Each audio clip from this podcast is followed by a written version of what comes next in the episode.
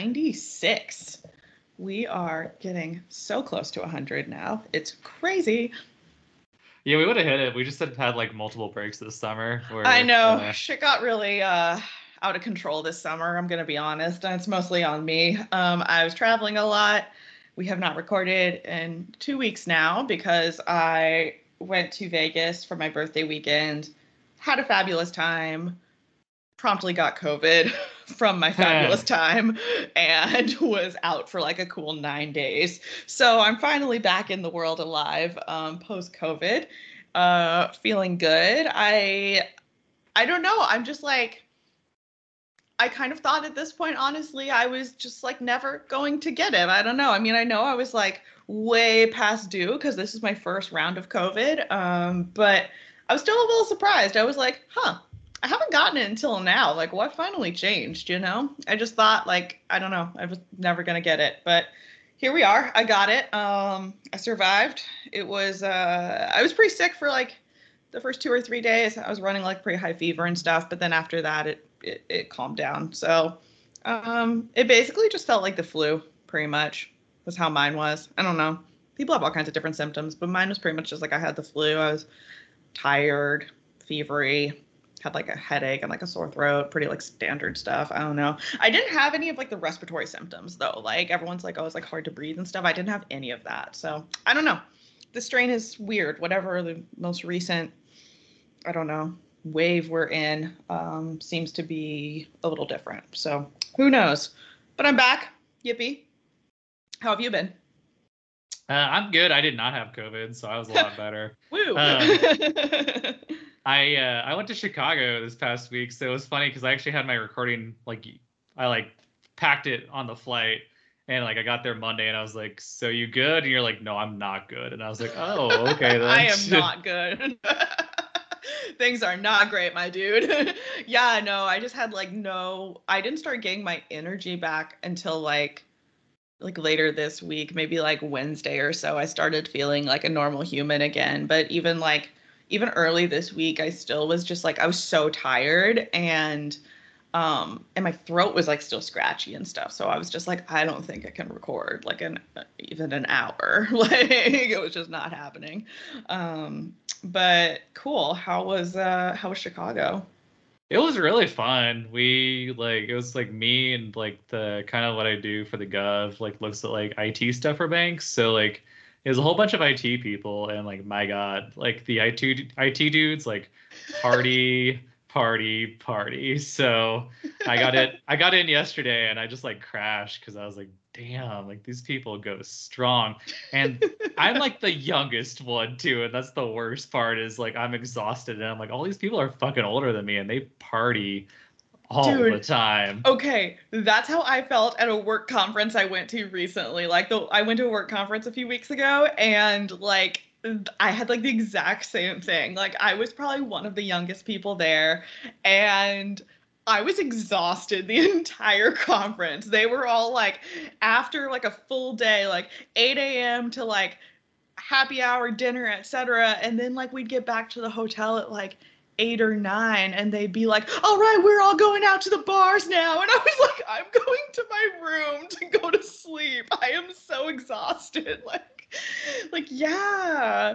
Corporate people go hard, man. like They do, and it's not even like they're like minorly older than me. Like most of them are in their 40s, and I was like, Yeah, yeah. man. that's how this was too. And I was like, damn, y'all.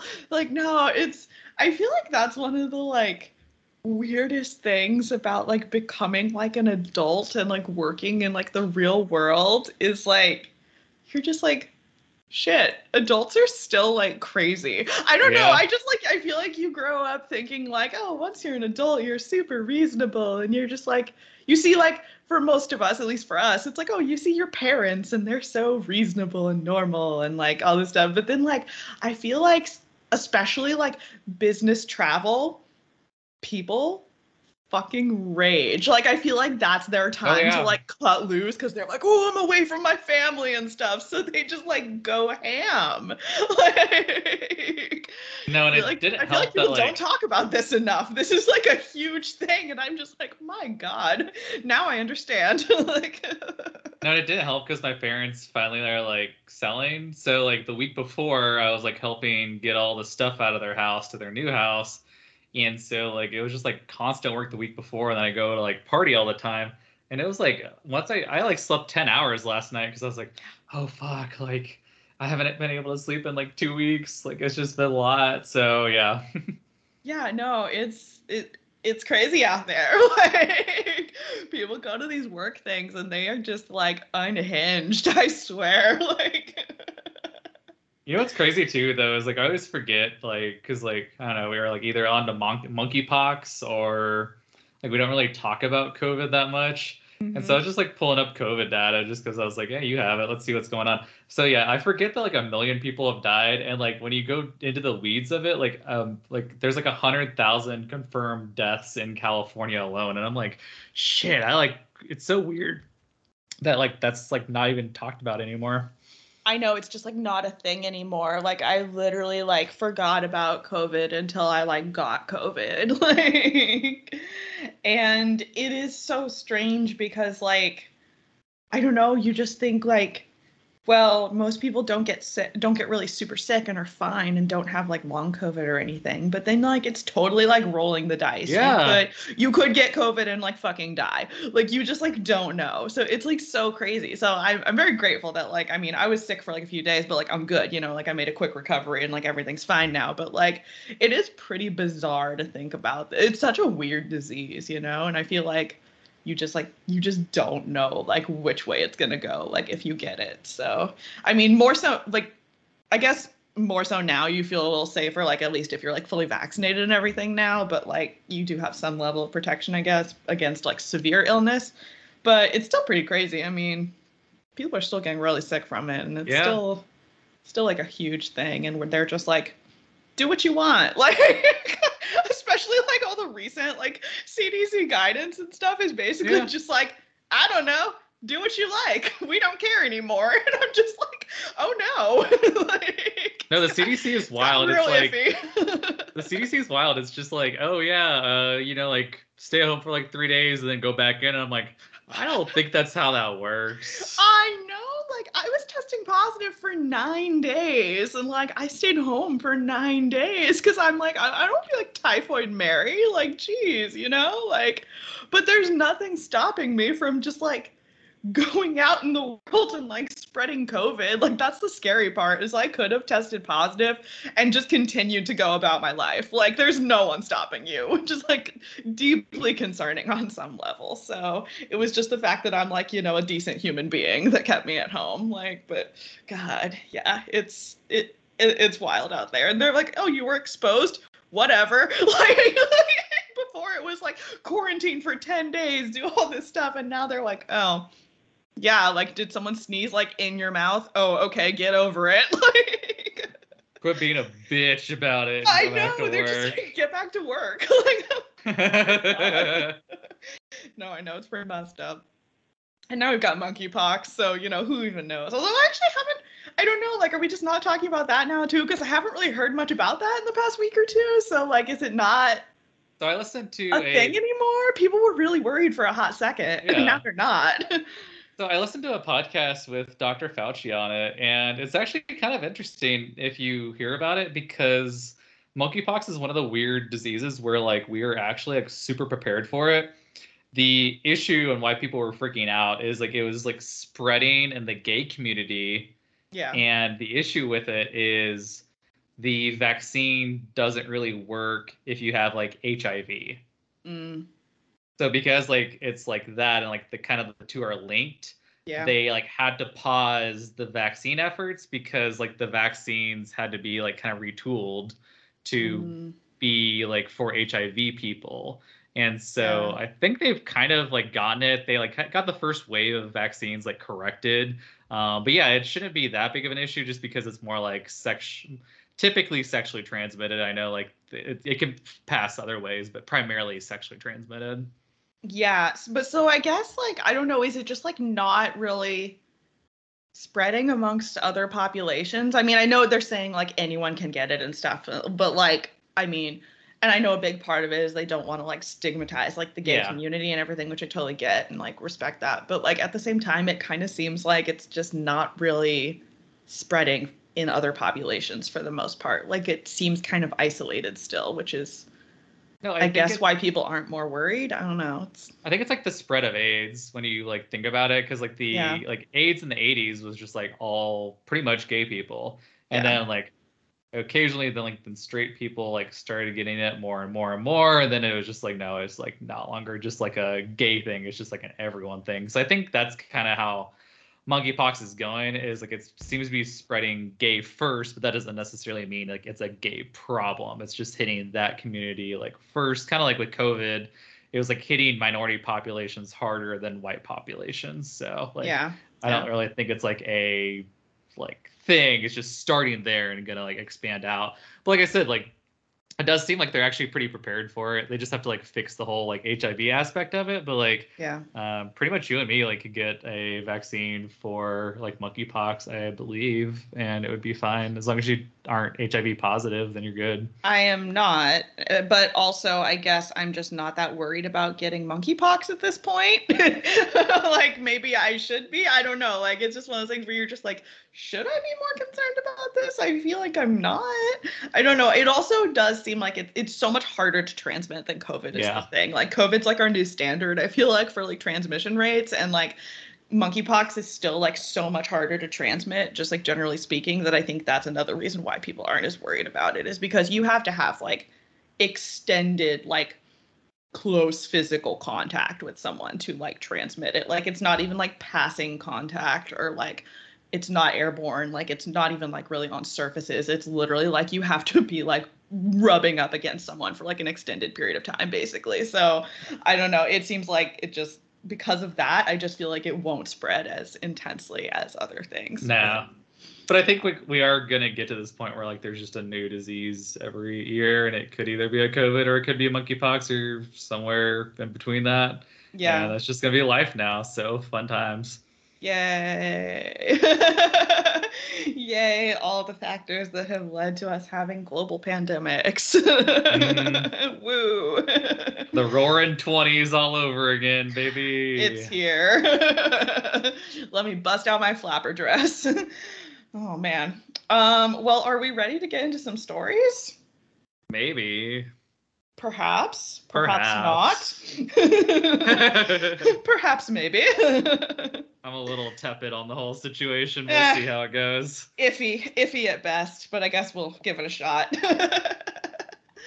um, all right, so I'm first this week. Um, this one I I've been saving for like weeks now. I saw this online a while back, and I was like, this is not really our normal source, but it's too good not to share. So this is from Slate. It's from the Dear Prudence advice column, and I love these because they're they're usually like dead serious is the thing and like sometimes the issues are like really like super serious it's like it's like my sister died and the family doesn't know how to handle the will blah blah blah. You know sometimes they'll yeah. get like really dark and stuff and you're like damn what's prudence gonna say about this? You know like because some of them really are messy.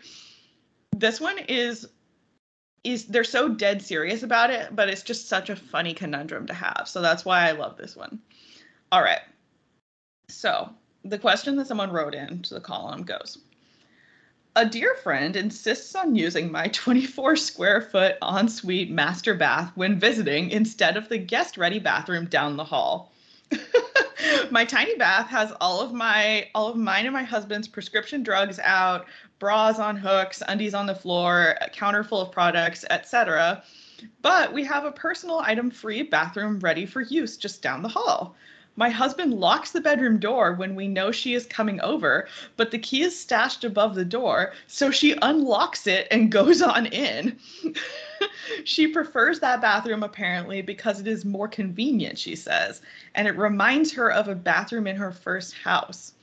Also, this bathroom is butt ugly with 1950s various shades of green tiles and is the only room in the house that hasn't had um, a renovation. Am I being unreasonable or too prideful? And if not, how do I stop this? Please use the clean guest bathroom is apparently not working. so what do you have to say about this issue? Dude, that is ballsy Isn't so- such a No, hold on, it's not even the bathroom. Let's just go to the fact that you are unlocking someone's master bedroom and going into whatever may be on that other side. That Let to yourself me, in. yeah. like right like the fact that they had to lock it and she still went and blows my mind like what did like what does that guest even say like why is she like oh i like your bathroom better like who cares it's not your bathroom like this isn't your house i don't care which bathroom you like better like Also, so like crazy. literally any house, the master bathroom is going to be nicer than the guest. But that's why you have a fucking guest bathroom. It's for guests. It's in the name. That's the whole point. Yeah, the whole point is it's nice and therefore it's for me who owns the house. That's the thing. Yeah. So insane, unhinged behavior. Um, okay. So here's her answer, which I think is great. Answer. It's your house and you have the right to keep people out of whatever area you want them out of. Great. Moreover, your friend is going to great lengths to ignore a boundary that you set. Perhaps she sees it as no big deal since you're close friends, but it's important that she actually listens to you when you express a need. I don't think you're being unreasonable. You should be able to hang up bras and put out prescriptions wherever you want without other people barging in. Change the hiding place of the bedroom key and don't tell her where it is. When she asks, remind her that you've asked her to use the guest bathroom so she doesn't need the key at all. Hopefully that will put a stop to it. That was my thought too. Is I was like, if you're having issues, just hide the key. I know, like, that's that what a lock can't is- Get in. like if it's locked, like that's like what a lock is for, is to keep someone out. So just like yeah, like don't give like put the key somewhere else. Like I just I just want to imagine this girl though going up to use like the master bed bedroom bathroom or whatever. Can't find the key, comes back down. Where's the key? Like, can you imagine this person like asking for the key? Because I feel like they're ballsy enough that they would do it. And they'd be like, why is the bathroom locked? I have to get into that specific bathroom. Like, at that point, I'm just like, why are you friends with this person? Like, I don't know. Like, do you think this is friendship ending? Because I think it's right on the edge. like, Yeah, we're very close I think we're teetering on the edge at this point. Like, I don't know. I just, if someone was like barging into locked rooms in my house, I think I would seriously have to like question my friendship with that person. I don't know if that's petty of me, but that's just like my opinion. Because, like she said, you're just like violating a boundary that you've like repeatedly set. And like, what else is this person like? What other boundaries is this person violating in your life? You know, like, I feel like this is not like an isolated incident because clearly, like, on some level, that's just who that person is, like, personality wise. And like, there's got to be other red flags there. Oh, definitely, without Like, a doubt. Yeah, like it's definitely not just the bathroom, is what I'm saying. oh boy. So anyway, um, next time I'm at your house, I'm going to um, only use your bathroom. So just get ready for that. Maybe lock it so that I can then try to find the key and let myself in for some fun. That I look forward to that. And that's the thing too. Is like I get her point. Like my master is like kind of a mess because it's all my shit. Whereas like the guest is like, if I were a guest, like I would use my guest bathroom because it's honestly nicer to a guest because like my shit's I not there. know. See, I, yeah, like I have the opposite of this lady where I'm like, oh, I feel uncomfortable if like someone if I go over to someone's place and they only have like like a one I live in California. A lot of people live in like one bedroom condos and stuff. Like and so the only bathroom is their main bathroom. And like I always feel a little uncomfortable having to like use their bathroom. I'm like, oh, I'm sorry. I'm like, I, I don't know. I always feel like I'm like in their space, you know, because I'm like, oh, Mhm. like I know there's no other option, but still, like all your stuff's in here and I feel weird, you know? So like I'm like the opposite. I'm like deeply uncomfortable with that. So yeah, I get it. Like I would prefer using like a guest bathroom also. So I just yeah, I don't I don't understand. So strange. anyway, what's your first one? This one's it's a from a different subreddit. Actually, Kelsey sent me this one, but I've had it for a while and decided this is the time to read it. Um, my husband keeps trying to get me to kiss his dick whenever we finish having sex. Kiss his dick. Yep. Okay. So, like a kiss goodnight? Like what? Let's get into it because this this doesn't get normal. So Okay. Great. Can't wait. This is going to sound ridiculous, but I'm here to vent because I'm so frustrated with this, honestly. So my husband, 34 male, has recently been trying to get me to kiss his, kiss the D every time we're intimate. Right after we finish, he calls it an act of appreciation and keeps insisting that I do it, but I keep refusing, and here's why. I just can't help but see this as humility, humiliating because he makes me feel like his D is a God's send gift and that I should be worshiping it. It's just I find it disrespectful because literally he makes me feel like I somehow should be grateful or grateful for getting it. I said, "What the fuck?" and no, this is so weird and I'm not doing it just to stroke his ego. Apparently, it got to his head and he's angry with me. Now he's held back on any affection till I agree to do this nice gesture and said I lose nothing by doing what he wants, but this whole thing just doesn't sit right with me. You know what I mean? Is this normal? I mean, I find it really weird and quite disrespectful. So, do you find it normal? what the fuck? this is so bizarre. Like, why this one specific thing? Like, she never updated. This was like 42 week, uh, 42 days ago, so there's no update. Um, I do want to read one Reddit comment because it's the best. It says, ask him to kiss your butthole after as a mark of respect for putting up with all his shit. Yeah, for real though. Like, oh my god. What the fuck? That's so so just like specifically weird. It is just really, really odd. I don't get it. I like why get stuck on this one point. Like I don't know like why that's what this man needs. Like it's just so odd. Like did your did your mother not love you as a child? Like what's going on here? No, I don't even know if I've seen like a porn that has that. Like that's even weird by like porn standards. So Yeah, like no one no one asked for that. Like no one wants that. Like that's not a thing. like where did he get this idea? I just have a lot of questions. Oh man. Wow. Well, that's a lot. Um, a lot. I don't like it. Ooh, so my next two um, for today, I pulled from a great article I read that asked, it was on BuzzFeed and it asked people on BuzzFeed, um, share your stories of when you knew that the wedding was going to be called off. And yes. oh yes. boy. Honestly, the entire article was gold. Highly recommend reading the whole thing. Pulled out two of my favorites um, because, wow, these stories were just so good. So, uh, here we go. A couple weeks before the wedding, groom called bride and said he was coming over. They needed to talk. When he got to her apartment, he broke down in tears and confessed that he was in love with someone else. He loved her but couldn't marry her because he didn't deserve her in the or he didn't love her in the way a bride deserves. There was much crying and shouting over it all, but eventually the bride recovered from the news enough to ask him who he was in love with instead. The groom said, Well, it's bride's brother. oh, I don't know if we've gotten a brother yet. We've gotten like dads and moms. Yeah, yeah, yeah. Bride's brother. Uh huh. The wedding was definitely off at that point. Now, five or six years later, groom and the bride's brother are married and happy. I lost contact with the bride shortly after her wedding plans went tits up, so I'm not sure if she ever forgave the two boys for that one. Yeah, I want to know if she went to the wedding. Like that's my question because she's the sister. So now like... this is like fully like in your family though forever. Yeah. Like they're married now. Isn't that insane?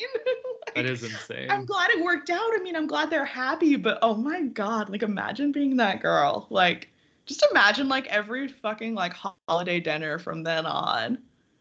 Yeah, you got to deal with that all the time. It's like really in your face. Like there's no escaping mm-hmm. that. like there's no acting like it didn't happen. like, so yeah, um, Bride's Brother was a new one I think that I was particularly excited about.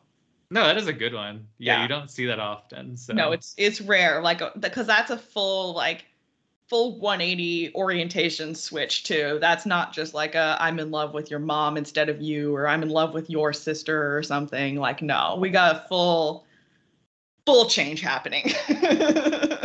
Yeah, I feel like sister is the most because it's usually the younger sister for whatever weird reason. It's always the sister. I know. That's the most common one. Yeah. There was another really great one about the bride boning the guy's dad. Oh, that's nice. It was really, really short and straightforward. It's just that was pretty much it. But I was like, yeah, that's classy. oh, man. What's your next one?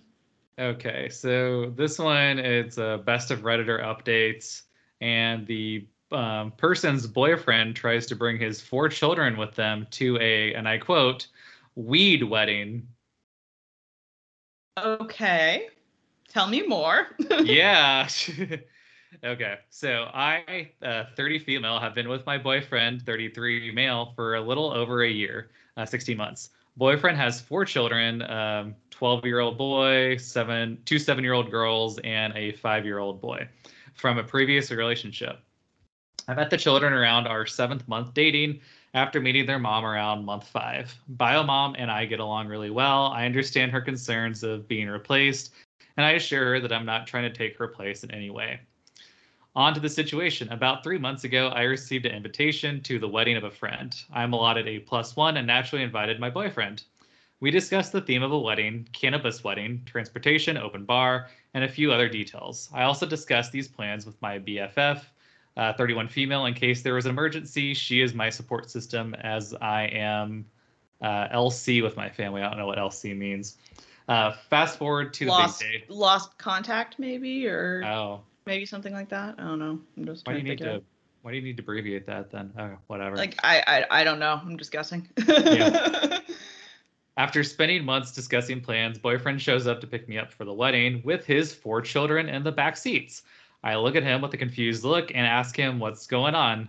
Him, what do you mean? Me, uh, why are there kids in the car? Did you forget we are picking up for a wedding today? Him, oh, I didn't forget. I just thought it would be good to go to as a family. At this point, my mind is blown and I am frustrated. I asked him why he thought that, seeing as how we discussed the plans. He said it's not a big deal, they'll only be attending the ceremony. I inform him that my invite is for me and my plus one, not a plus five, and besides, nothing about this event is appropriate for children. He then says, okay, we can skip the wedding and just have a family day. I told him absolutely not, and that the, his bad decision making was not going to be my problem. Sent him on his way, called my BFF, and two hours later, we attend the beautiful ceremony. Boyfriend sees this on Snapchat and goes ballistic on me. How could I go without him? How could I replace him? How his children felt rejected? How I should have skipped the wedding for a family day. I waited until he ran out of steam and calmly told him that he made those choices. We had plans and he chose to try and change them last minute that his changes were inappropriate and also not my problem. He called me an asshole and is refusing to speak with me until I apologize to him and his children. He also wants an apology from my best friend for attending the wedding in his place. What? Uh, update. Finally talked to my boyfriend. I showed him the house uh, at his house this morning at 5 a.m. because the silence was driving me insane. He works overnight and gets off at 4 a.m., so I knew he was up and we discussed the situation and he did apologize. Apparently he spoke to his children's mother and she ripped him a new one. She did text me this morning. I don't think she thought i was up to try and help his cause.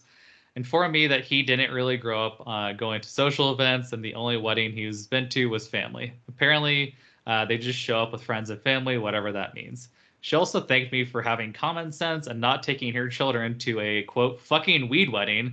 And uh, if she had known, she would have switched weekends with him or just come with me herself. LOL. She told me to call her next time something like this happens. I just told her not to worry about it. Anyway, the conversation was productive. After he apologized, explained that his babysitter, his sister, fell through. She tested positive for uh, COVID, and he didn't know what else to do. He said he understood uh, where he went wrong, but was too embarrassed to admit uh, this to me. This was a major red flag for me. I told him that I understood what happened and wished that he had just talked to me. He told me it wouldn't happen again. I told him he was correct. It wouldn't happen again because this would be our last conversation. Four days of not speaking really spoke volumes, and the fact that he was too prideful to admit his faults didn't set well with me. I also showed him the post, and he got upset with me for sharing personal business with strangers. I told him it really didn't matter at this point because he accused me of not considering his feelings. I told, uh, I took Reddit's advice and just left. Didn't say goodbye, just walked out and blocked him once I got to my car. My brain started to hurt at the thought of continuing the conversation, let alone the relationship. just wanted to let you all know that I handled this the way it needed to be handled. Thank you for the last two hours because seriously thought I was in the wrong for how I spoke to him in front of his children. Hope everyone enjoys the weekend. What So, a yeah. ride. Wow. What a what a journey we went on. like I agree with I her mean, though. Like you know, I mean, like, good for her. This guy sounds like dumb as a stump, honestly. So like I yeah, like good job on breaking up with this guy. He just sounds like Yeah, an idiot. like if he didn't have like a babysitter for his kids, then yeah, just be like, yeah, like go with your friend like to the weed wedding, because like yeah, clearly the children are like not supposed to be there. Like, yeah, I just I I don't know. This guy sounds so dumb, and I feel like he should not have children. That's a a, a disturbing concept in itself. I think, but that's Also for the, another uh, day. the real MVP of the story seems to be his ex-wife, who like seems very cool. He seems very cool and very on top of it, and I can see why they are exes. Yep. It all makes sense. Man. Wow. Okay. So for my last one, I have another wedding story. Um, this one I think is just glorious on every level. Okay.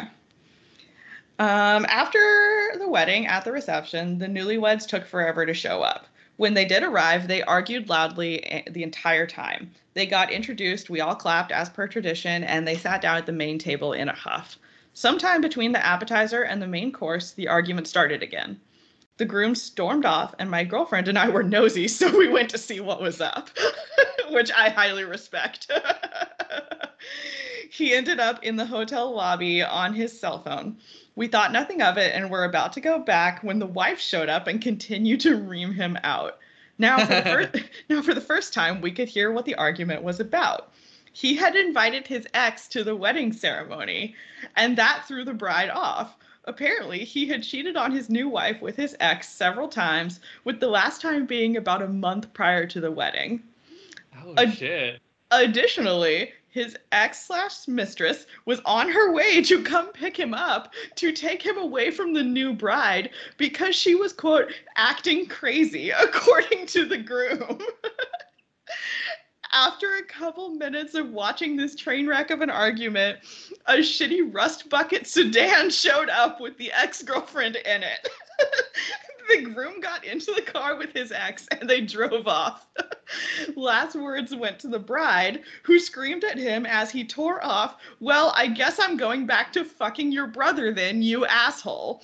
So, Whoa, that was a plot twist. That was a plot twist. So in conclusion, they're no longer married now. yeah, the, the ending really gets you. Damn, what's with all the brother fucking today? I know. but like, God. That was a ride. I'm just like visualizing like the ex girlfriend slash mistress just pulling up in some shitty car. Like, get in, babe. Like at his own wedding. He's like, he's like, hey, my wife's being really crazy. Can you come get me? like at his own wedding reception. I love when dudes are like mad about women for being crazy when like clearly they're the culprit for their like craziness. Oh my Like, god. So Like- unhinged. Like so yeah, I just I love it so much cuz he's like, "Yeah, of course I'm cheating on you with my ex. Why are you being crazy about it?" Like, "Oh my god, you're so unreasonable." Like- I can't. Oh boy. Yeah. So hopefully they're both happier now that they're not married anymore. Um, but dear God. anyway, so you ready for this wild ride? I I think I am. Yeah. Today I fucked up by having sex with a cactus. oh no. I I don't know. I I don't like this already, but here we go. Obligatory as this happened many years ago between the ages of 14 and 15. Of course it did. Yeah, no adult yeah. should do this. Yeah, this. no one no one over the age of 18 is doing this shit. Yeah. A friend of mine used to live on a farm, and whenever I visited, which was practically every weekend, we would spend hours uh, scouring the property looking for any kind of war memorabilia. Uh, their property was huge, and we would go as far as we could, playing games and searching for war art- artifacts. For context, we live in South Africa. The farm is situated in an area where the Anglo Boer War uh, took place. We have found that we believe to be unmarked graves of soldiers and cannonballs. Can't remember if we ever found bullet casings and if they are ever verified. This is So actually one- super interesting so far. Yeah. I'm actually really intrigued. I'm like, oh, tell me more. yeah, actually, when we get to like the bottom, uh, one redditor pointed out that cacti aren't native to South Africa, so went for Kim because he might have just been fucking a spiked succulent, but we'll get there. Um, a spiked succulent. it is different. oh, that's that's amazing. That's beautiful. Uh, on one particularly hot day, we ventured quite far. After spending hours just messing around and not feeding, uh, finding anything, we came across a cactus. Seeing as we were hot and thirsty, we decided to put a movie trope to the test. The trope being that cacti contain copious amounts of water. My friend, being ever resourceful, had a knife with him, so he cut a piece off for each of us, and we hoped that we would be rewarded with sweet, watery nectar of the cactus. We, of course, discovered the crushing truth that movies lie to us. The Wow. interior of the cactus piece was hollow and fleshly. There was a rather vicious fluid, and it was too thick to flow properly. We then had another bright idea. Seeing as the cactus piece was hollow and fleshy, this would be a great masturbatory tool and to get experience what sex felt like. So Oh, we both went out of view from each other and got down to the deed. Boys and girls, the interior of a cactus felt cold and hard to my erect penis, not pleasurable at all. After I like that he like reviewed this, like it sounds like a review. yeah, After it's a- like he's like two out of ten. Wouldn't really recommend. Like,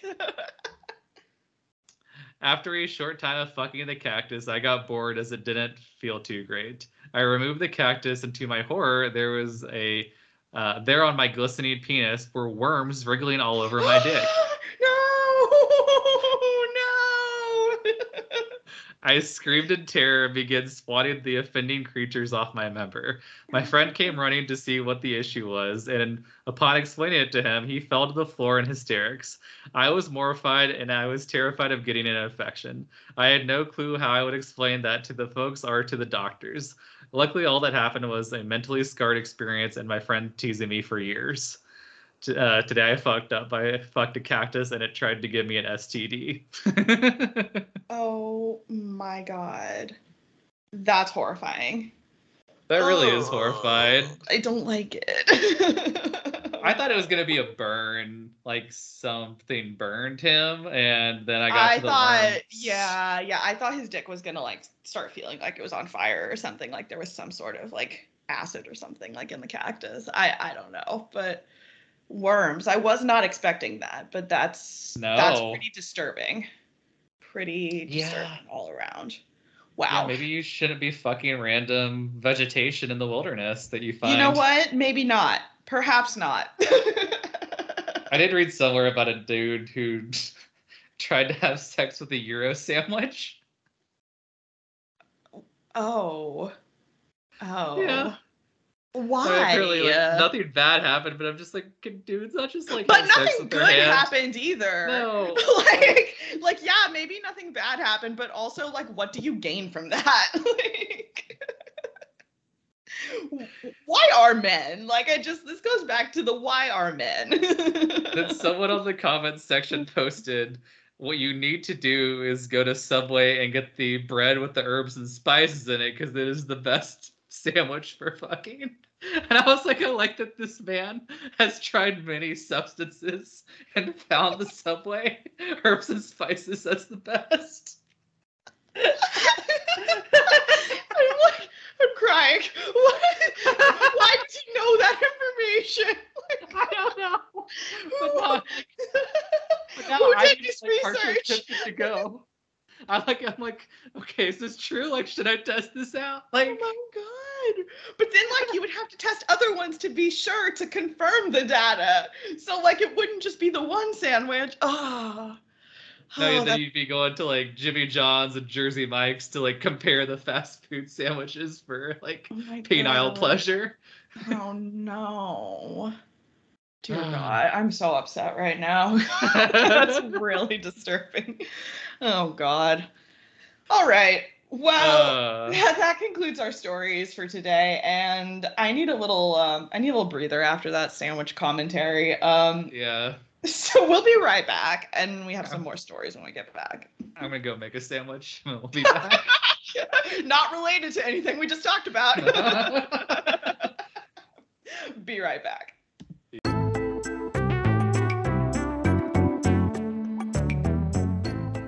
Are you tired of masturbating with that dry ass bread from Subway?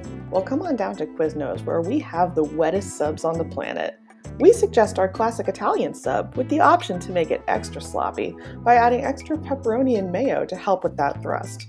We would also like to remind you of our glorious pepper bar, as advertised previously by the Hellscape Chinchillas. We don't suggest putting peppers on the subs that you fuck, but you can have them as a post nut meal. Come on down to Quiznos. We also have about 70 restaurants in Saudi Arabia for some reason. Yes, that's a real fact. We're back. And first up on the agenda, we have a few kind of quick headlines to hit. So why don't you start us off? I want to talk about um, the headline of Martha Stewart and Pete Davidson possibly being together. yes. Okay. So I love this headline. Do I think it's true? 100% absolutely not. But I want to believe so bad that I'm willing to talk about it. That's what I was gonna say. Is like it's actually not true. It's Um, not true. There's no way, but I love it so much.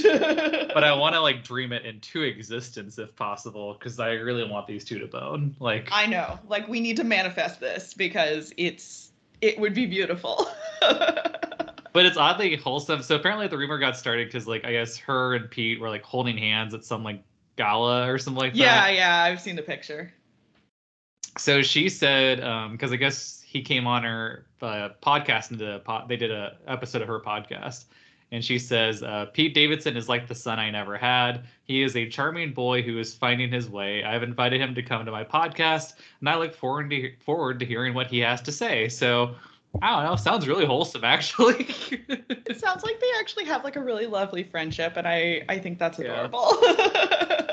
I do love that, like weirdly, like all the bad boys like love Martha Stewart, like Pete, Snoop, like she just like everyone loves her. It's funny to me.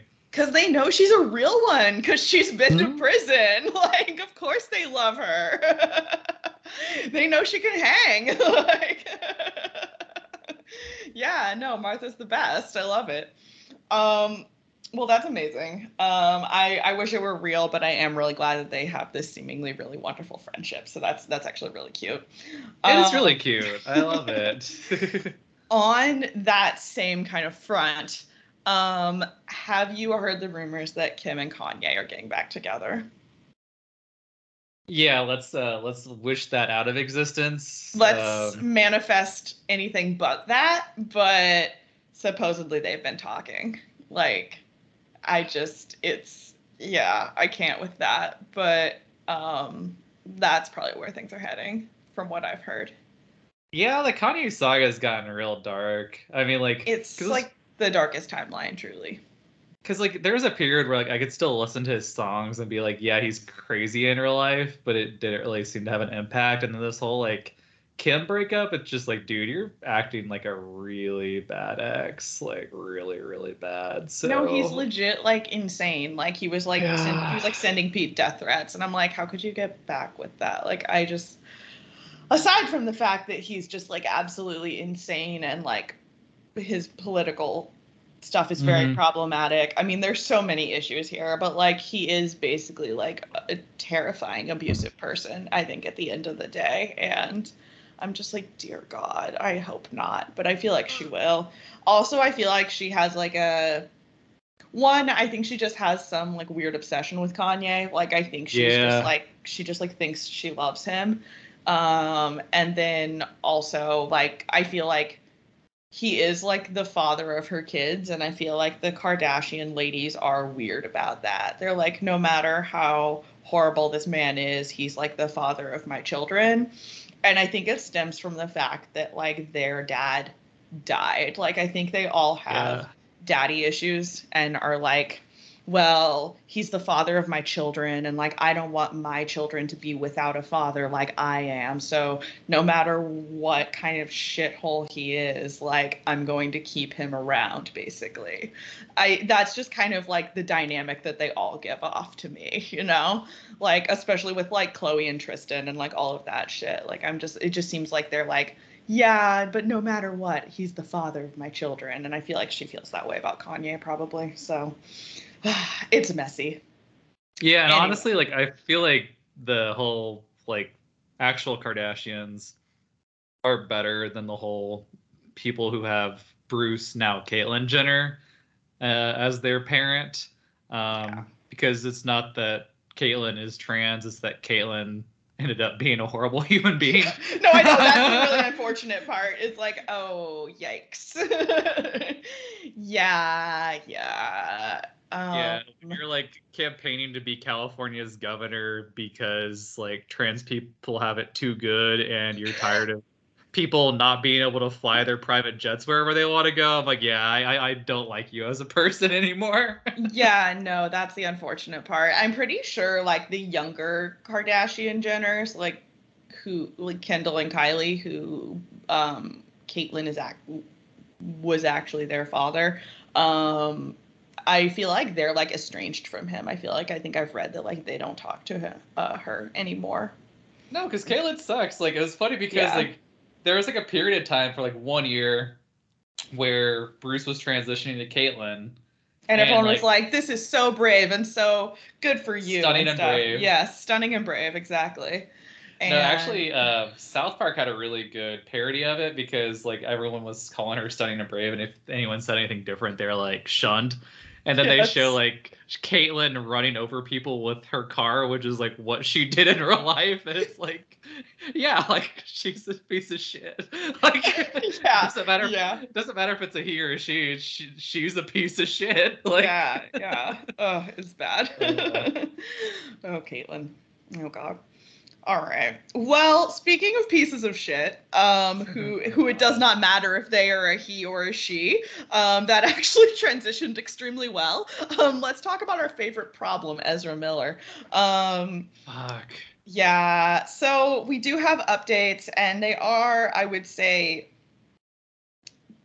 going in a less negative direction because at least like they have been stopped on some level because they I'm just going to say they because I'm not sure how they identify these days. So they um basically like turn themselves into like essentially like a rehab type facility place um claiming that they were going through, you know, a time of in- Severe. Severe oh no, it said severe mental problems. That was my severe favorite mental is- distress and Yeah. problems. Um, God. basically claiming they were like, you know, having an episode and have like checked themselves into like a facility. And it's like, okay, but like, what part of having a mental episode leads you to systematically like groom and abuse minors? Like, that's Yes. not really like a mental health problem. That's like a you're a piece of shit. And like, that's not like, I had a psychotic break and snapped. That's like a pattern of behavior that like you establish over time. Like that's not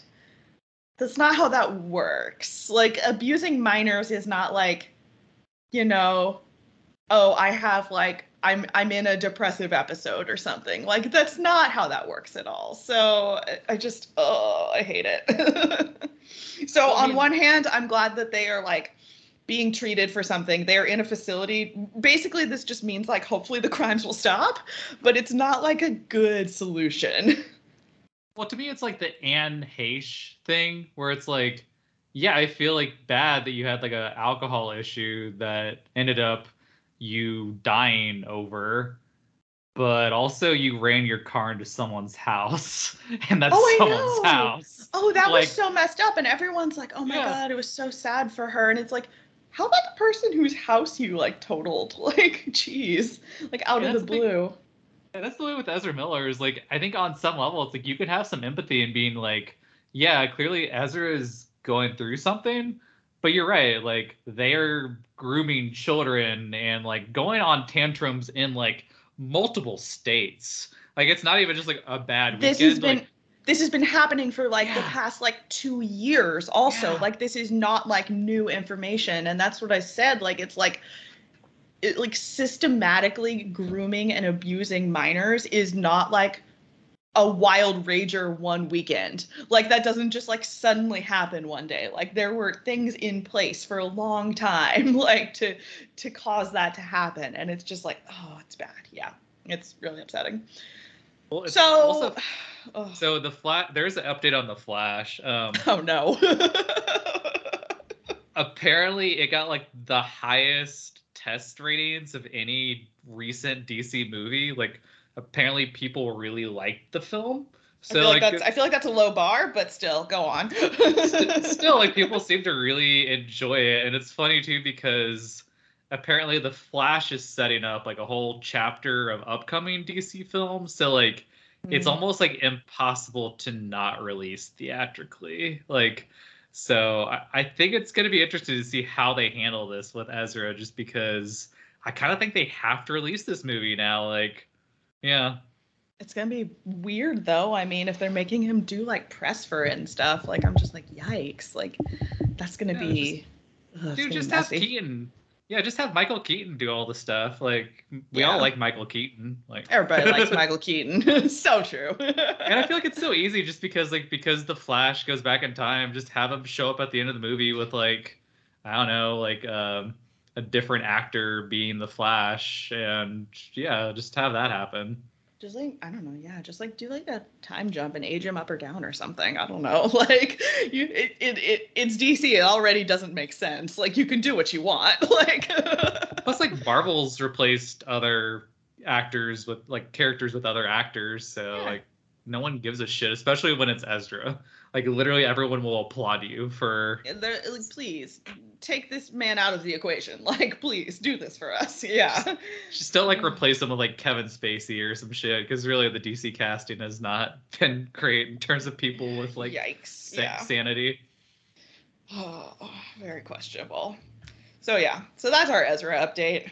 Um, so we'll see where all that goes. Um, other minor headline that I wanted to hit real quick. Um, they uh, on another topic of problematic men that we talk about a lot. Um, they are doing a Armie Hammer documentary called House of Hammer, and it's going to be all about like his whole fucked up family and historically, and then about him and basically his you know fall from Hollywood grace. Um, that's coming out. I think it's going to be on Discovery Plus. I want to say, and I think it's coming out in a few days. I think it's coming out like September 1st or something. Um, there is a trailer out. Looks spicy. Very excited. Um, Spicy. so I will obviously be watching that, and I will um, have you know updates forthcoming once I watch that. So more Hammer updates on the horizon. I know everyone wants to hear about our um, our I, I wouldn't say favorite cannibal, but you know a cannibal that we do talk about a lot. Suspected cannibal. Sorry. um, so that's coming soon. Um, and then the other like big headline that I feel like I've been seeing a lot about. We haven't really talked about it on the pod, but this is something I like. I'm getting more and more invested in. I wasn't terribly invested in the beginning, but now it keeps like expanding, and I'm kind of getting interested. Um, the the core couple involved is uh, Olivia Wilde and Jason Sudeikis. Um, they, as everyone knows, um, or, were separated, are in the midst of a rather seemingly messy divorce right now. Um, they do have children, so that obviously complicates things. and They are in the public eye. Um, notably, things were, I think, already like people kind of knew things weren't going great in their divorce. And then a while back, she was at a um, like a film festival thing promoting her upcoming work, and she was like served papers like in the middle of her presentation, which was like a whole thing. And she was very like dignified about it. Like she handled it very like gracefully, as gracefully as one can and whatnot.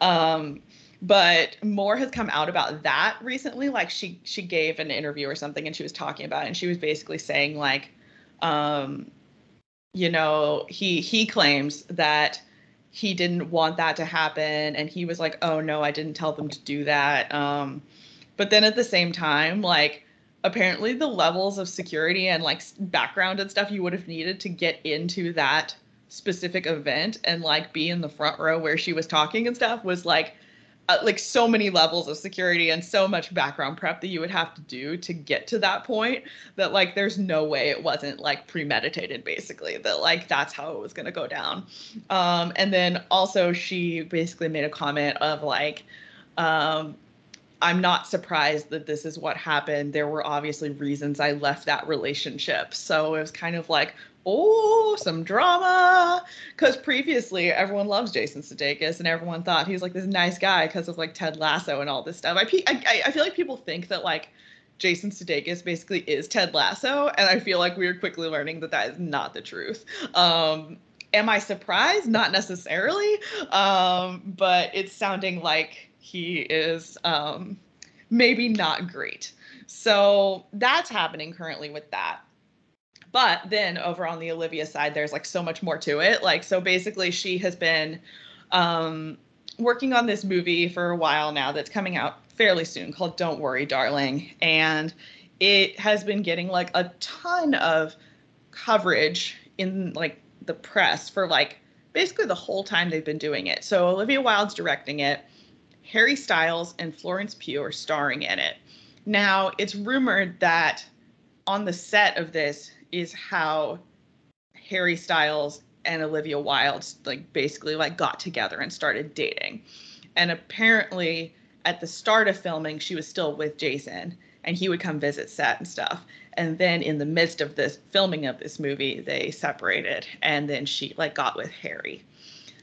Now, throw Florence Pugh into the mix as the co-star and her and Olivia have drama for unknown reasons. There's like a lot of speculation, but no one really knows what the truth is. But basically, they've been saying like interesting things in the media and kind of like supporting each other but at the same time like there's clearly something weird going on there um supposedly Florence Pugh got paid like uh, way, way, way less than Harry Styles for basically being equal co stars in the movie. So there was like some drama about that. And like Harry getting paid more because he was like dating Olivia Wilde and all this stuff. And then there's also drama um, with. Um, oh my gosh, who is the who's the other person in this equation? There's someone else in this equation now, Oh, and I'm blanking. Um, no, Shia LaBeouf. Sorry. Yeah. Just as of like the last day or two, we've gotten Shia LaBeouf thrown into the mix because he was supposed to be in the movie, I guess, in like Harry Styles' place. But then um, Olivia, I guess, took him out because Florence Pugh wasn't comfortable working with Shia. So then she put Harry in his place. And it's just like, and then like Shia came out and was basically saying like, that's not true and all this stuff. So it just, I don't know. It, it has all gotten like so messy. I haven't even read up on all of the, the Shia stuff that's happened in like the past 24 hours, but um, it's just like the, this freaking movie i swear is just like the root of like so much drama and it's all just like so interesting. So i don't know what's gonna happen. I don't know if this movie's even gonna like be any good. Who even knows? But i feel like everyone is gonna see this movie because of all the drama surrounding the production of this movie for so long. So i don't So- know. Thoughts?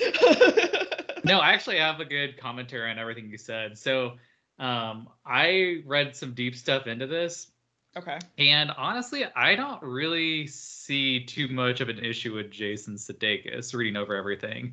So, Mm, first on the serving, uh, what I read about it, because the big claim was like, hey, he had to have access to get in, and Jason had to get him access to that. To be fair, like almost anyone, when it comes to a process server, like the actual like person involved does has very little to do with them getting served, and people typically get served at work because that's when that's where you know you'll be. So Olivia came out and was like, "How could they do this to me at my work?" It's like, no, this is really common because like that's how they know you're going to be somewhere. On top of it, Olivia had been out of the country for an extended period of time, so they could not serve her prior to this award show thing. So, Oh. um, yeah, so like, I- don't really necessarily think she was avoiding getting served. Like, I'm not, I'm not gonna say that. It's just like she's an actress and like a director, so like to be out of the country for extended period of time, like it comes with a job. But like if you're the person like serving her, you know like oh she's gonna be at this award show. Now like this particular company like they could have done this backstage or whatnot. Like I don't necessarily think so. But in terms of clearance, like they would have the same clearance as like a cop in terms of like an investigation or something like that. Like Jason wouldn't really have to like be like behind the scenes or like interfering or anything like that. It's just like that person would get in as they would with any other business when you have to like formally serve someone legal documents. Okay, Right. so Okay. that doesn't really seem too bad, and especially like her comments about like, oh yeah, it shouldn't happen at someone's work. It's embarrassing. It's like yeah, this happens all the time. Like that's how these people. That's how this companies work. Is like they do it based on where you work because that's the, where you are nine to five, and that's when they work. Um, on the production, apparently, I think Florence Pugh is among cast and crew who felt really awkward about the situation. Because in general, let me say this. If you are listening to a podcast and you're a human and you have the opportunity to hook up with either Olivia Wilde or Harry Styles, you're probably gonna do it. So like to really like to really be on a high horse and be like, oh, how could she do this to Jason? It's like, no, fuck you. Like we would all hook up with one of them if we had the opportunity to. Like I don't think that's too hard. And like there's lots of infidelity. I would hook up like- with any of the five or six people mentioned that involved Yes. in this that we've talked about here Yes. today. Like I, I- Yep. any of them. Jason that to me- included. Like I'd throw them all in there, honestly. like So that to me, like uh, the infidelity issue isn't that like big of a thing for me.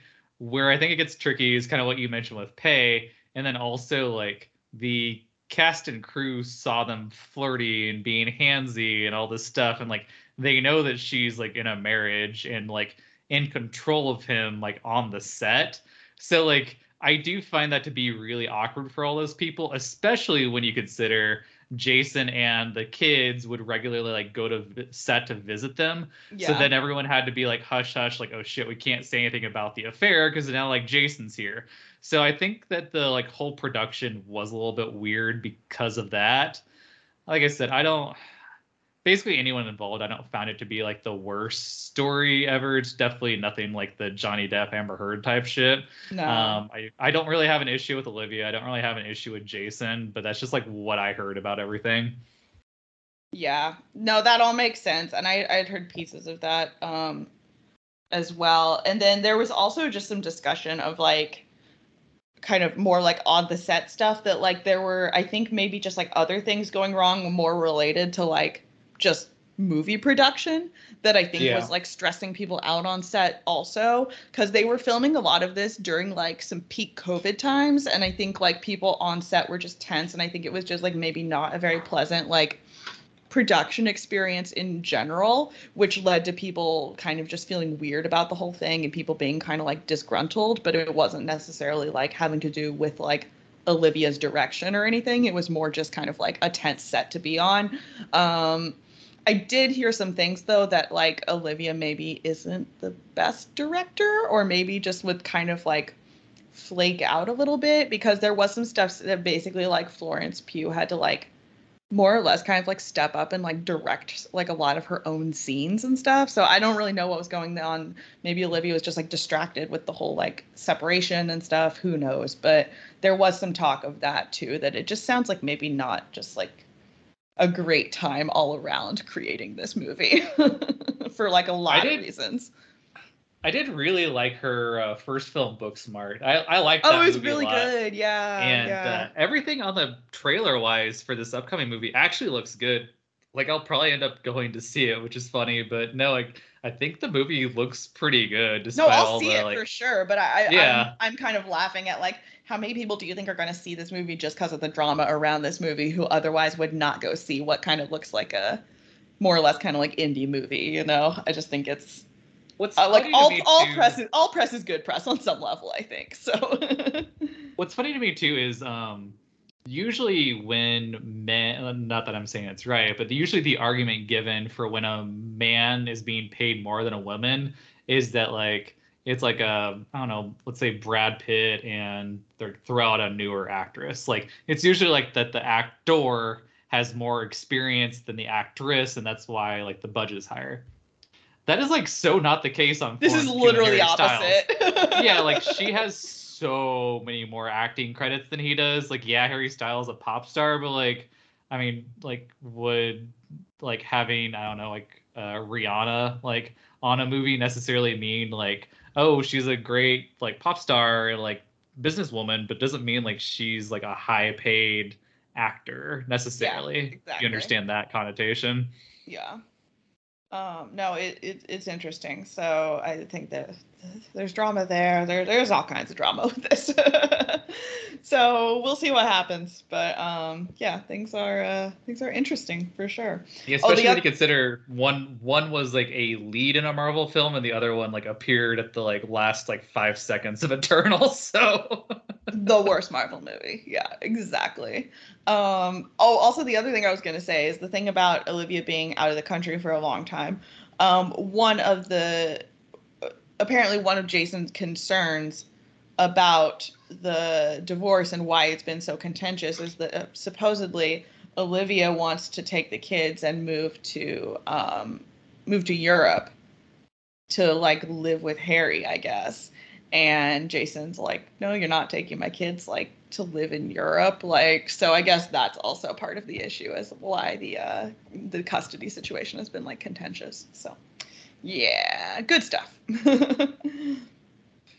It just sounds like typical messy divorce shit. So yeah. yeah, like I said, I don't really seem to have like seen all the stuff. I don't really have anything too against Olivia or Jason. It just seems messy in general. yeah yeah anyway um i watched a documentary recently that just came out and i want to tell you all about it since i think you have not heard about this case very much.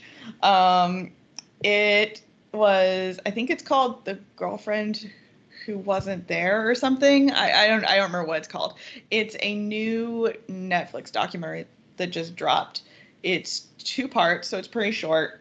Um, but it is about the kind of story of Manti Te'o, who back this was like in 2012 or something. I want to say it was, like it was within the past 10 years, I think. Um, he was a basically like a star college football player.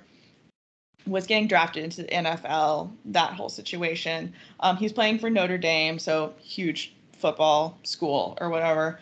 Um, he had this fake girlfriend, and but like he didn't know she was fake. He was getting catfished by this girl that he had never met, and Interesting. Yes, and he was like talking about it on like TV and he was being like interviewed and stuff because like after big games and they were always like asking him about stuff and they were he was saying like oh yeah like shout out to my girlfriend and stuff and but he had never met her and then um she died like supposedly died and What? he talked to like her brother and like her relatives on the phone and all this stuff and like she died the day of one of his really big games. So he was like talking about it and he's like my girlfriend died today like on national news and all this stuff. And like everyone was like oh my god this story is so inspiring and everyone thinks that it like helped propel his career because it was like just this like this sob story, but he was like playing through it anyway and went on to victory and like, you know, all this typical toxic sports culture bullshit stuff. But anyway, then finds out that this girlfriend never existed. He was being catfished by this like guy he like went to high school with. So it That's wasn't even weird. a girl, it was like a guy. And he was being catfished for years. And this guy was posing as this girl and using pictures of from someone else's Facebook and he this guy was posing as the other relative so he was also like her brother and like her like her like relatives and all this stuff and it just got like so he would it was such a complicated web of catfishing it was so insane. Um so he gets completely catfished, and then this comes out publicly. Like the news finally looks into this, and like Deadspin, I think, is the ones who originally broke the article, but they figured out like they got a tip or something that like, hey, this girl doesn't seem to exist outside of like Manti Te'o. Like if you like Google her, you look up news stories about her, it's only just like everything just like, oh, Manti Te'o's girlfriend who died, this name or whatever. And everyone's like, doesn't seem like she exists otherwise. Like, where is she and stuff? Turns out they broke the story that she's totally fake and he found out and like it's just it's like the craziest story. Like I highly recommend everyone watch this because it's like so wild. And like the part that like honestly like this poor dude like he didn't deserve to be catfish this poor man is like dumb as a stump i'm really sorry like this, this like he is not like i'm just gonna be real with you. Like this football player guy is like not a bright person like honestly. Um so but like you feel bad for him because you're just like oh he seems Yeah. really he's just sweet and innocent. So like i'm not saying like it's like his fault he got catfished but like he's definitely like not very bright. But at the same time like it just it got so far in like the national media before anyone stopped and was like hey wait a second. Let's like do a quick google search on this or like let's like yeah. verify the death records from the hospital where this girl supposedly died you know it's like it's stuff that like literally would have taken someone like five minutes to research at any major news organization and like just no one did for like the longest time. That's the part that blew my mind about this was I was just like, how did we all just pick up this story and run with it? Like, like why didn't anyone do like a like a quick reference check on this girl to make sure she's like, you know, real? Like that's the part that blew my mind. So really crazy story. Um they it's a good documentary too because they interview Manti Te'o himself, so he's part of it. He's participates in it. And the guy who catfished him participates in it and is interviewed. Oh, so like you get to hear directly from like both parties involved, which is interesting because normally on documentaries you kind of only hear like one side, like the side that agreed to work with the people making the documentary, but on this one like Yeah. everyone's everyone's willingly being interviewed for it. So it's really really interesting. Yeah. It's just it it- it's insane. So, highly recommend you watch it. Um it is it- it's part of like a series on Netflix. Um, it's part of this like series called um, Untold, and they have a bunch of like there's a bunch of um, like sections of it. There's a bunch there, and they're all like different sports stories. I think basically, so it's kind of like That's a neat. sports documentary series, but this one is just came out super interesting, and yeah, it's called Untold: The Girlfriend Who Didn't Exist. So go check it out. Nice. I actually love sports documentaries. It's one of the the weirder things that like I really get into. so yeah, check out this documentary, and um, I, I feel like you'll probably like it because it's like it's sporty, but then it's also like kind of like true crimey. Not really even true crimey, just like catfishy. It's like so. It, it's just so crazy. So yeah, get into it. Yeah, I really like catfish stuff that oddly is not the show catfish. I don't know why. I just like don't love that show that much, but yeah, I like I can only watch so much of Catfish before I'm like, okay, come on. Like y'all have to know what's going on here. like uh but anyway, um do we want to get into some thirst corner? yeah, let's do it. Let's go.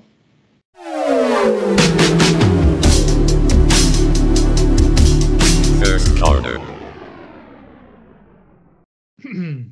All right, on to birthdays. We so it's 96 and we actually have some pretty good stuff. So Okay. let's get into it. We have uh, Queen Elizabeth II. I Wow, kept yeah. I, I kept wondering when we like I finally hit the Queen. I know she's really old. so that's great. All right, heavy hitter. We also have uh, Sir David Attenborough. If you like any of like the Yeah. um, documentaries, like he pretty much does all the Fu- voice. oh like, fuck yeah, dude's a legend. nature. Yeah, nature Yep. Classic. We have uh, Dick Van Dyke. He's still alive. Is he? Tony- Wow. Yeah.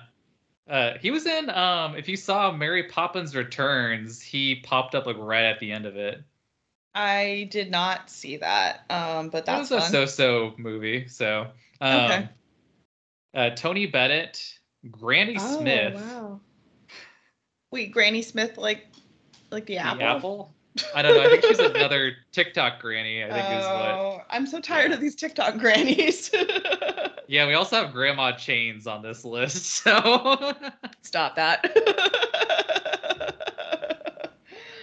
oh wow. Okay. So we have two more pretty big legends: uh, Angela Lansbury and Mel Brooks. Wow. Okay. We've got some icons this time around. Yeah, then we have. Um, I don't really know what he does, but I know his face. Do you know Gene Shalit? He's like the dude with like the gigantic mustache. Um, no, but that sounds familiar. Uh, let me see what he does. Yeah, real quick. Uh, who did you uh, bring for your thirst this week? Okay, well, here's the thing. I I I'm gonna revisit a thirst, but then I also have a new thirst. Um, I just need to revisit real quick Sebastian Stan. I know I bring him up a lot, but I finally finished Falcon and Winter Soldier. Um, and it was a it was a very good series, and I just like need to talk about Sebastian Stan just like a little bit more because like I love the part when he is um hitting on Sam's sister. And he's like, don't flirt with my sister. And like, you, Sebastian stands in the background, and you're just like, you know, he fucked Sam's sister. Like, you know, he Yeah. did. like, so I just need to talk about that real quick because good for him. Um, but yeah, so, so I finally finished that, and that was great. Love me some Sebastian Stan. Uh, my actual thirst, though, that I have brought um, is from House of the Dragon, um, the new Game of Which Thrones series on HBO. No, I know. See, it's hard to narrow down. Um, I am going with Matt Smith because I just love him like as an actor, and I'm just so excited that he's in this series. It's not even that I'm so thirsty for him, but I just like like his character because his character's a dick, and I'm just like, yes, this is the kind of drama I am looking for. Thank you, House of the Dragon. So I am um I'm really into it, but let's talk generally about House of the Dragon. What what are your thirsts for it? Um, let's see. Um, there's like really like mainly two ladies who are still living with us uh, after passed the. so like, I know they get whacked off real quick. oh man, everyone's getting whacked off in that show. oh yeah, Both, no one's uh, safe. through the mur- through the murders and through the sex. Um, yeah. Now I'm trying to get the names here. Let's see. There's. I don't know different the names. so uh let's see milly alcock plays rhaenyra uh targaryen um and uh she's real she's real attractive i'm trying to find that other lady who's um the like daughter of that one dude she's hot as hell too and she's definitely hooking up with the king oh yeah, but she's also maybe hooking up with like Rhaenyra. yeah both Yeah, I think she goes both, Both. ways. Yeah. yeah, it's a hot vibe all around. Um, I um here here's the deal. I know the Game of Thrones pilot had issues like when they were like filming it, like they had to like recast Daenerys. Um but overall I felt like the pilot did a good job, like in terms of like introducing all these characters and like setting the stage and stuff like that. Um, I think the next episode, or it's either episode two or episode three, we're gonna like time jump like 15, 10 or 15 years in the future. So to me, like, Oh. the this episode was very kind of like explanatory. Whereas like I liked Matt Smith. There's a couple things I liked, but overall it was just like it seemed a little bit like it wasn't as natural as Game of Thrones was in the beginning. And like even though I said like pilot is still like a little messy, but this one just felt like felt like bad Handmaid's Tale when they go too much like ah man women are really suffering. Like it just seemed like hammer the nail on the head like so much where I was just like I get it like Game of Thrones did the same thing but like it wasn't like as in your face as like this one is. Yeah, they definitely went heavy-handed with the like the this place is unfair to women, but I feel like that's because they got so much backlash from Game of Thrones not being like feminist enough basically cuz they like all the violence against women and just like everything. So I feel like they swung pretty far in the other direction now of like, no, no, look, we're acknowledging how bad it is for women. Like, do you get it? It's bad for women. Like, so I think they're trying to just like course correct themselves a little bit.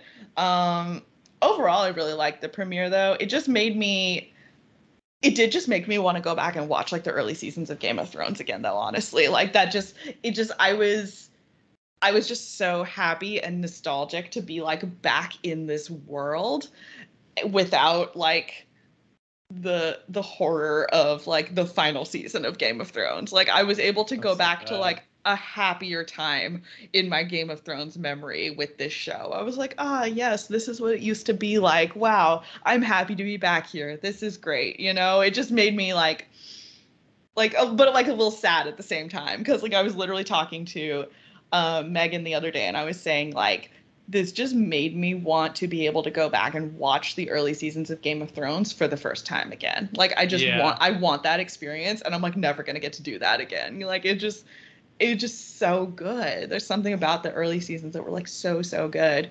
Um, but this was still fun. I'm definitely still enjoying it. Um, it it already got renewed for a second season, of course. Um, and they're saying that they're they want to create basically like a like a Marvel universe of like yeah. Game of Thrones. So I'm like, okay, sure. um, but yeah, it's it's it's fun. I like it. I'm curious to see where they go with it. Um, I feel like they're gonna. I, I feel like they're gonna kill the king real quick. Now. Oh yeah. He's got that he's got that weird boil thing on his back. I feel like they're gonna knock him out in the next episode or two because you gotta get to the drama of like the two of them fighting for the throne. So yeah. I'm ready to get into it. oh man. No. Um what were you gonna say? Uh, well, actually, I was going to lead into mine because I read the Song of Ice and Fire series and love the books. The books are really, really good. So, um, yeah, I was like, whenever Martin had a high involvement in this, I was like, okay, I feel like this is going where. And I, a lot of the reviews watched the first like six episodes, I think, and they said like, yeah, it kind of like flows more naturally after you get through the first couple episodes. So I think kind of like my issues with it being too explanatory is gonna like go away soon. Yeah, and I think they wanted to set this up as something that could stand alone from Game of Thrones. So I feel like they had to kind of like introduce us to the world like really intensely so that maybe like people who didn't necessarily watch all the seasons of Thrones could still get into this and pick it up and yeah. be like, "Oh yeah, I like this."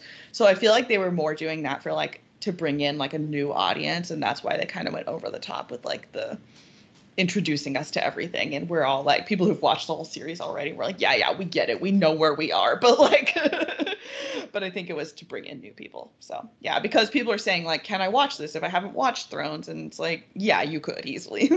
Um, because they're so explanatory with everything. Um, so who's your thirst this week? So uh, speaking of other books that I love. Um, there's a graphic novel series called The Sandman, uh, written by Neil Gaiman, and they did a adaptation of it on Netflix, and it's really really good. Um, I'm trying to think if I'd recommend it to someone who hasn't read the books, because first of all, like just go read the books. Like they're graphic novels, they're so they're not too hard to read, and they're really fun. Like it's like maybe one of my favorite comic book series of all time. It's just really a fun read.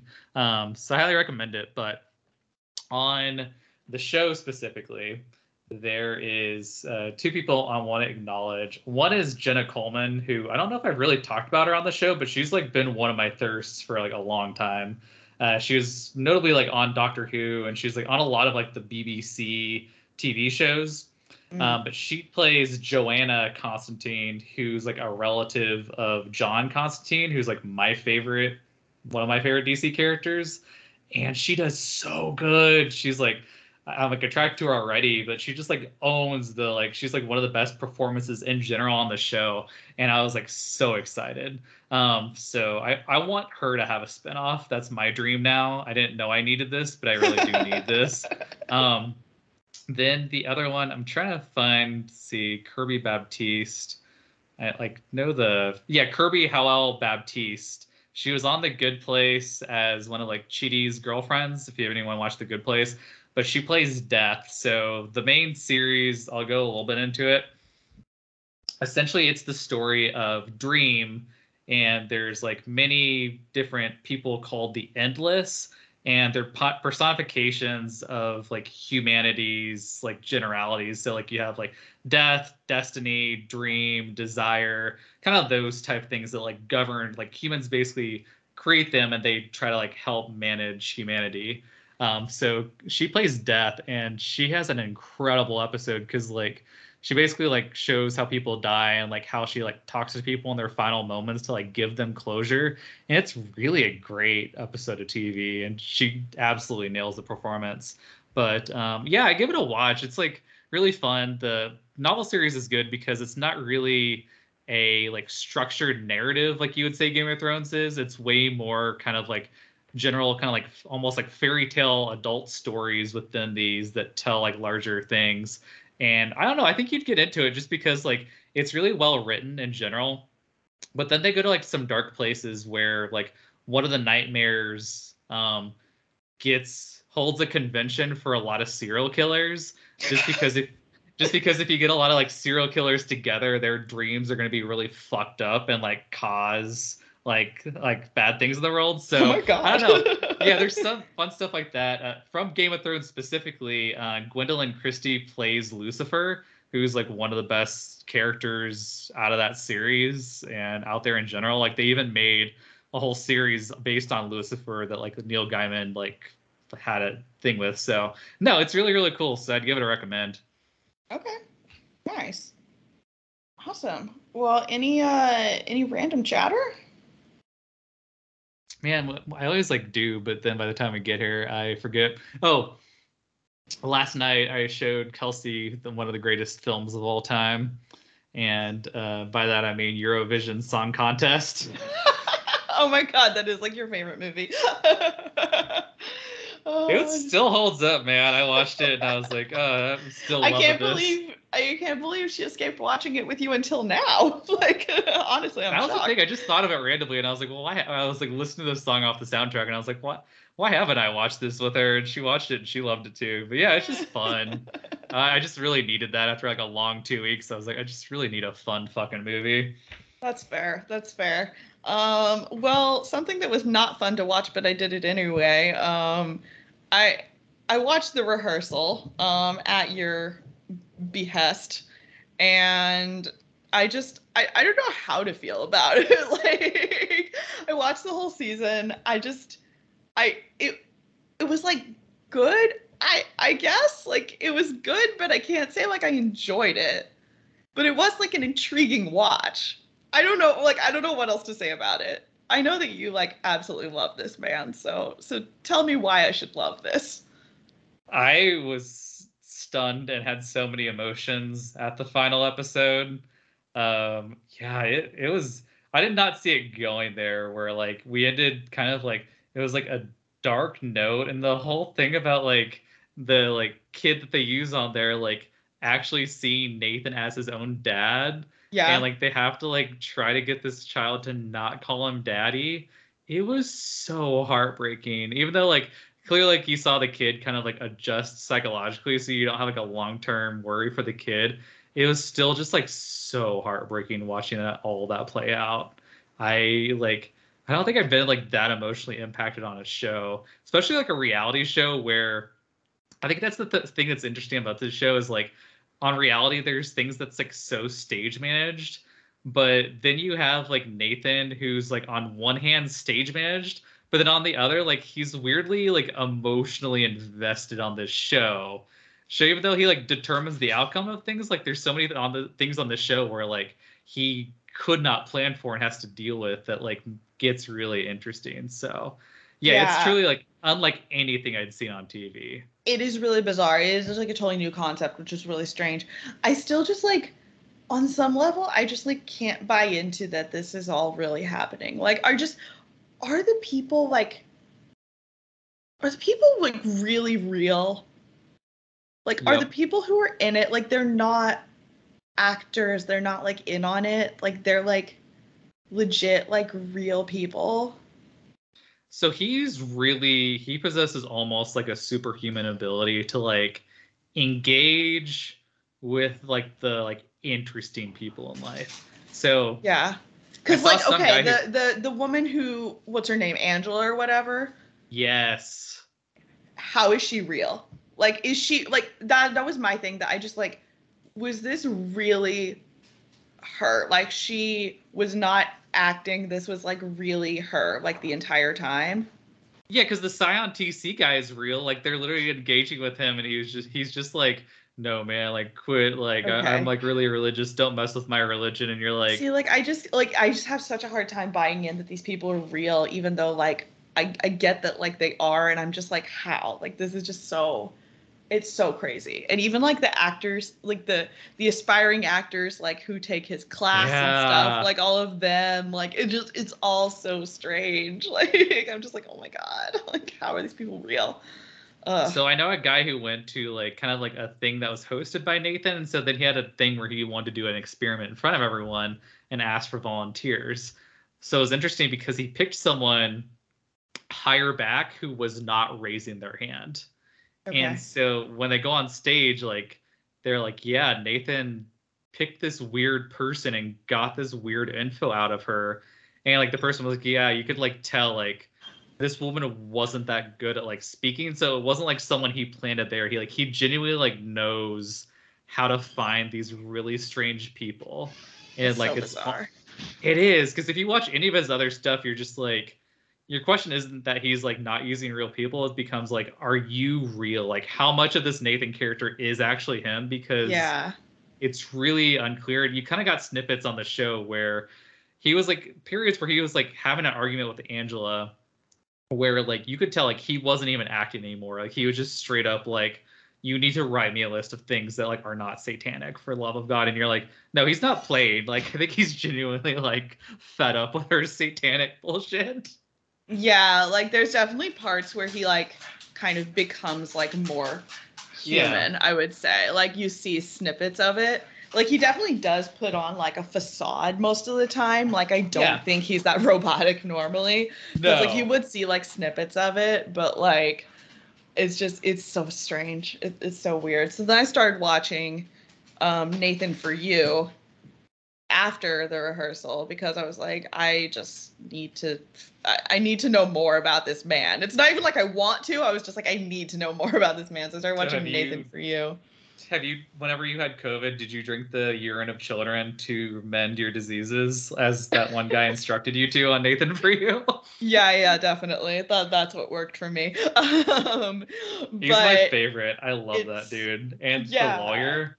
Oh my gosh. Yeah, it the, the show is crazy, but the show is, is pretty funny. Um I enjoy some segments more than others, but the the skydiving one killed me. Like this I, I don't know why, but the skydiving one just was so funny to me when he's like talking about how he's so excited to do the skydiving and he's like, "Oh, yeah, it's going to be so great. We're going to go eat some air." And like it just like the whole time you can tell he like doesn't want to, but he's like trying to talk so positively about it. Like I'm like this is me any anytime I'm going somewhere for something I don't want to do. Like and then he gets up there and he's like, "Oh no, I totally would, but like I forgot I have a lunch appointment." like like this is me trying to get out of things I don't want to do.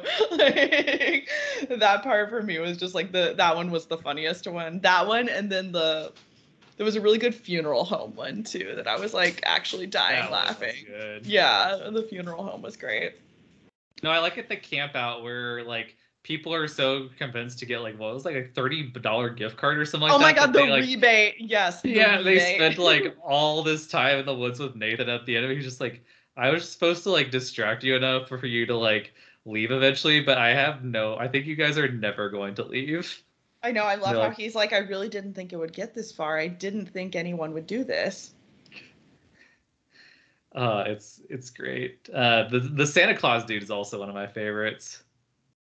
Oh my gosh, yeah, when they're like kicking him out of the mall. Yeah. And they're like they're like trying to get like Santa to convince children to buy things, and so he'd be like, "Your parents are gonna die if you don't get this doll." And I was like, "Is that the direction that you took this? Oh Why did you take that there?" I know it is. ugh, it, it's wild, but yeah. So I I can't say I would like recommend like this stuff, but I mean, if you want to get into some weird stuff, Nathan Nathan's the guy. oh, he is. He's like Borat, but like he's on like downers, where like Borat's like all the way up here, and then he's just like so like monotone and like talks slowly that you're like you're like, is this dude real? What the hell? yeah, seriously. Oh man. All right. Well, I guess that about wraps it up then. Anything else? Nope, that's it. All right. Peace and blessings, y'all. Peace and blessings. Bye.